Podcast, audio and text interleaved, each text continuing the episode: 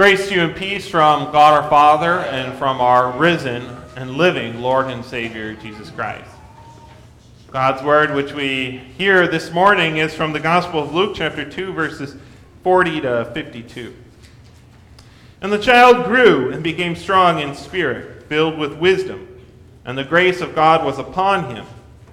Now his parents went to Jerusalem every year at the feast of the Passover. And when he was twelve years old, they went up to Jerusalem according to the custom of the feast.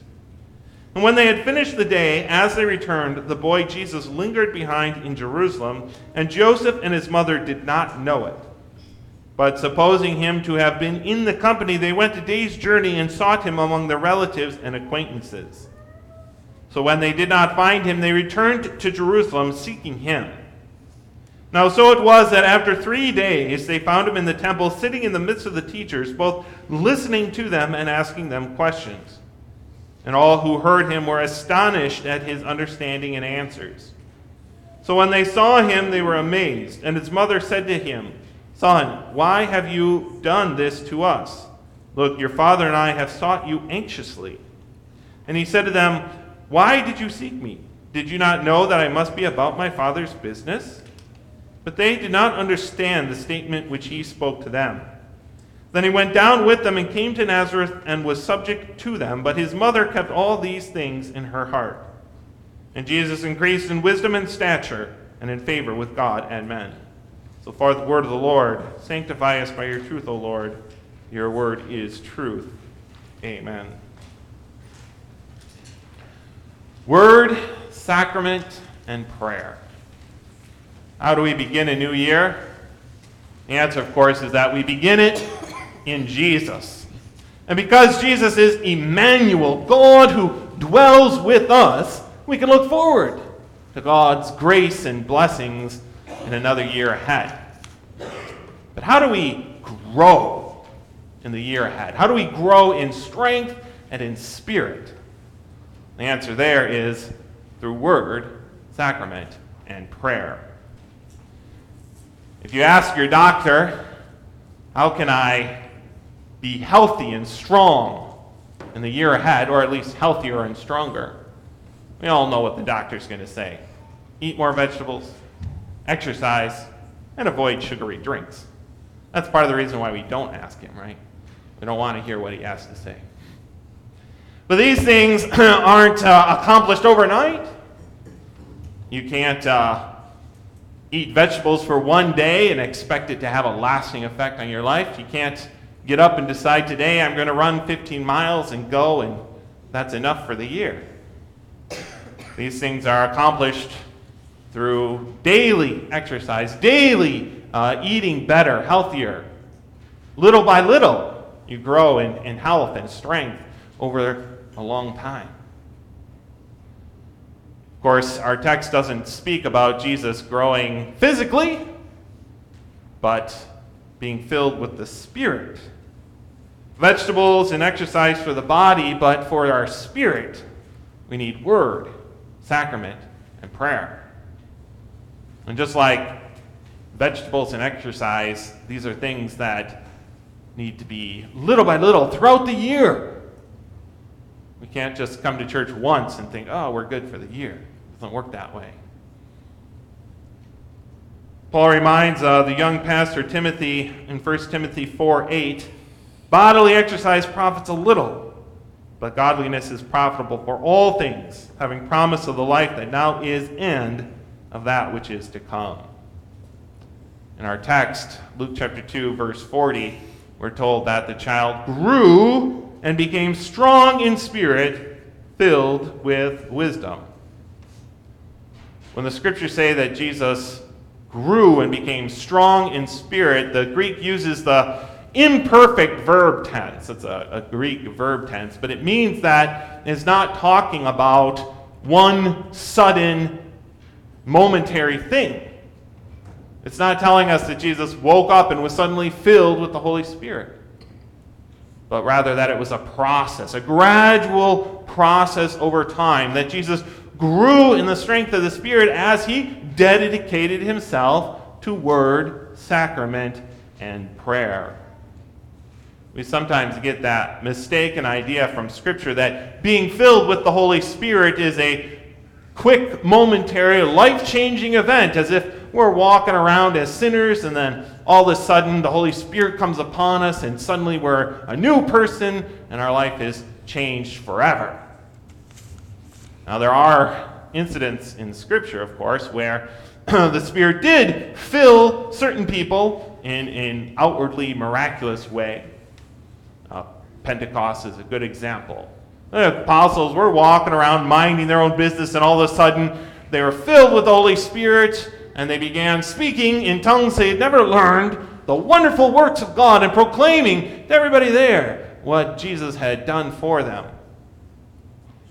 But such incidents are momentary, and they are uh, an attempt by the Holy Spirit to meet a momentary need, and they don't last. There was an opportunity there for the proclamation to go out to the whole world that Jesus had died and was risen again. And so the Holy Spirit came upon the apostles and gave them that miraculous gift to meet that momentary need, but it didn't last. Another example is uh, Moses when he anoints the 70 elders. Again, the Holy Spirit comes upon them and they begin prophesying all over the camp. And what a wonderful thing that was. But again, it was a, a momentary thing or a momentary need. On the other hand, those who, whose lives, not just a day, but whose lives are filled with the Holy Spirit, that's the process that we were talking about in Acts uh, 6 4. Stephen is such a man. He is called a man full of faith and the Holy Spirit. In this case, we don't have that momentary outpouring of the Holy Spirit to meet a momentary need, but we have a man whose, whose life, whose daily life is filled with the Holy Spirit. And how did he get to that point? Because he dedicated himself to the Word, the sacraments, and prayer. And in this way, he grew in faith and was filled with the Holy Spirit. Similarly, also Barnabas in Acts chapter 11, verse 25, verse 24 is called a man full of the Holy Spirit and of faith.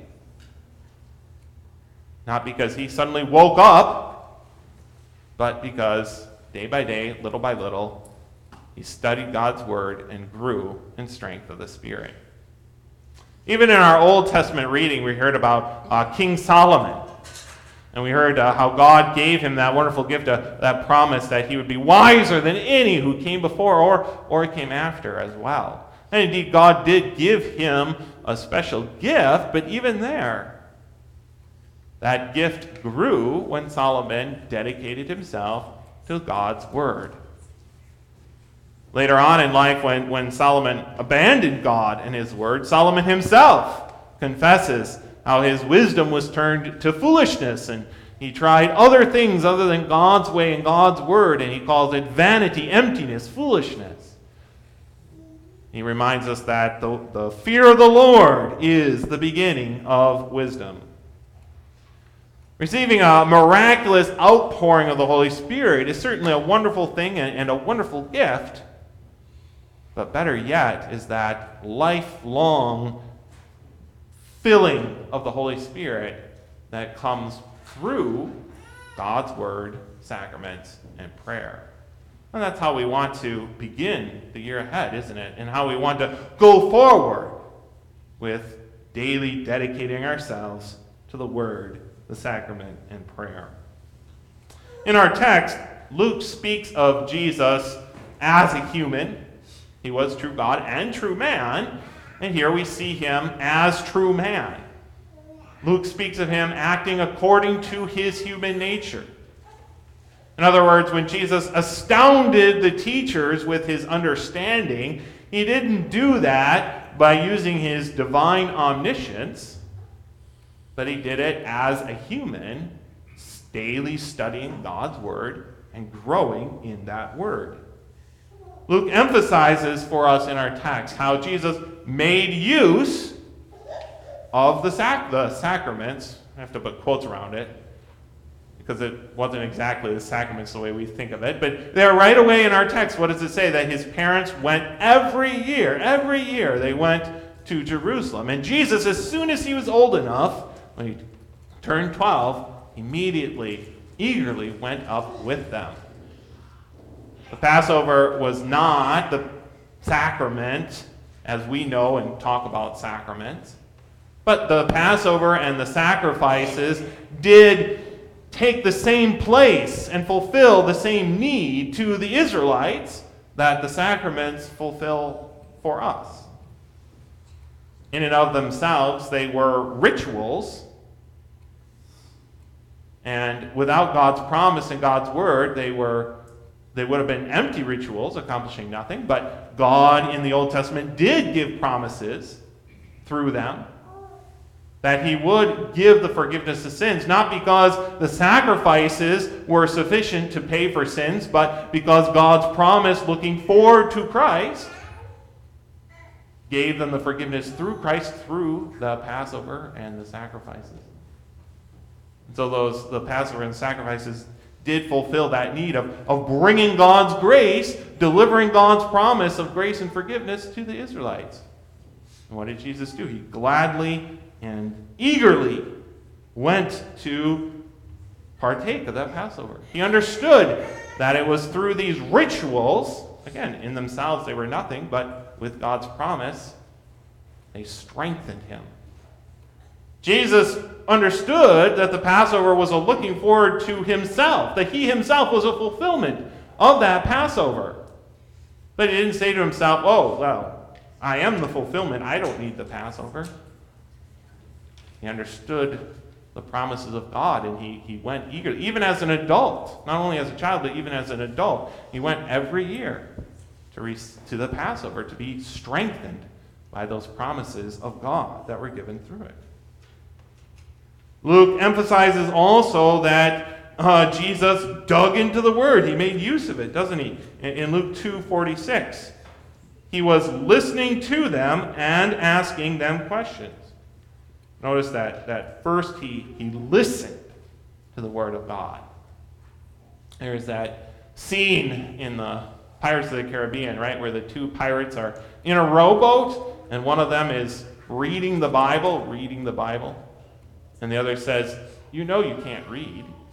And the first says, Well, it's the Bible. You get points just for trying. And that, of course, is, is nonsense.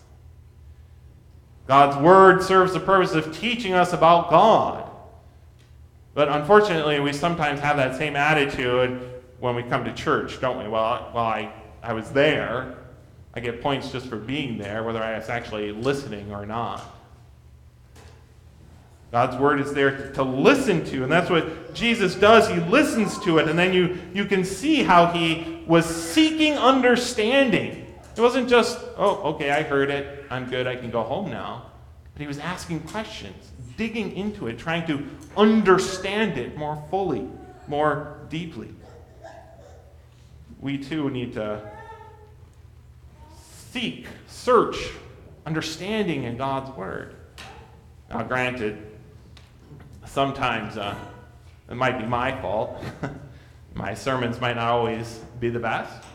But even if I, I fail, we still have God's Word here every Sunday morning. And you can still listen to God's Word and seek and wonder and ask questions. What, what does this mean to me? And what is, is God trying to say to me? Jesus dug into the Word and rejoiced in the sacraments, the sacraments, the sacrifices, the Passover, etc., of the Old Testament. And through them he grew daily, according to his human nature, being filled with the Spirit and with wisdom. You know, this is the only thing that we know about Jesus as a young boy.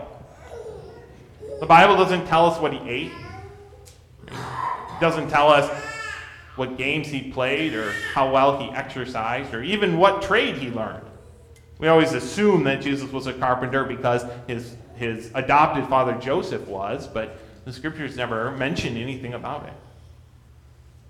The only thing that we know from Scripture about his young childhood is that he dedicated himself to God's Word learning God's word and to going to the Passover and the other festivals and, and sacrifices of the Old Testament, and that through them he grew strong in the Spirit. Of course, he did this for us. What a wonderful thing it is to know that. When his, his parents finally found him and they asked him, Well, why did you do this to us? Why did you, you stay behind? Jesus' response was, Well, didn't you know that I must be about my Father's business? The business of the Father was that Jesus would come and live under the law and fulfill the law and die in our place. The business of the Father was that Jesus would accomplish our salvation. He might easily have said to his parents, Did you not know that I was doing this for you? He doesn't quite say that, but that's what he was there doing. In what we fail to do, Jesus does it perfectly. He fulfills it in our place so that we might receive grace through him. Where else would Jesus be other than working towards that goal of our salvation so that we might be justified through faith? 1 John 4 9. By this the love of God was manifested in us that God has sent his only begotten Son into the world so that we might live through him. Because he was there in the temple, because he went on to fulfill all righteousness for our sakes, because he died for our sins. Therefore, we begin the new year in Jesus. And we know that we have another year of God's grace and God's forgiveness and God's blessings. Another, another year of hearing every Sunday the wonderful works of God, what, what Jesus did for us. But if we would be have, if we would have a year filled with the Spirit and with strength of faith, then we also want to dedicate ourselves a little bit every day to the Word, sacraments, and prayer. In this way, God has promised to, to strengthen us and fill us with the Spirit so that we also can be people of faith and filled with the Holy Spirit and forgiven through Jesus. Amen.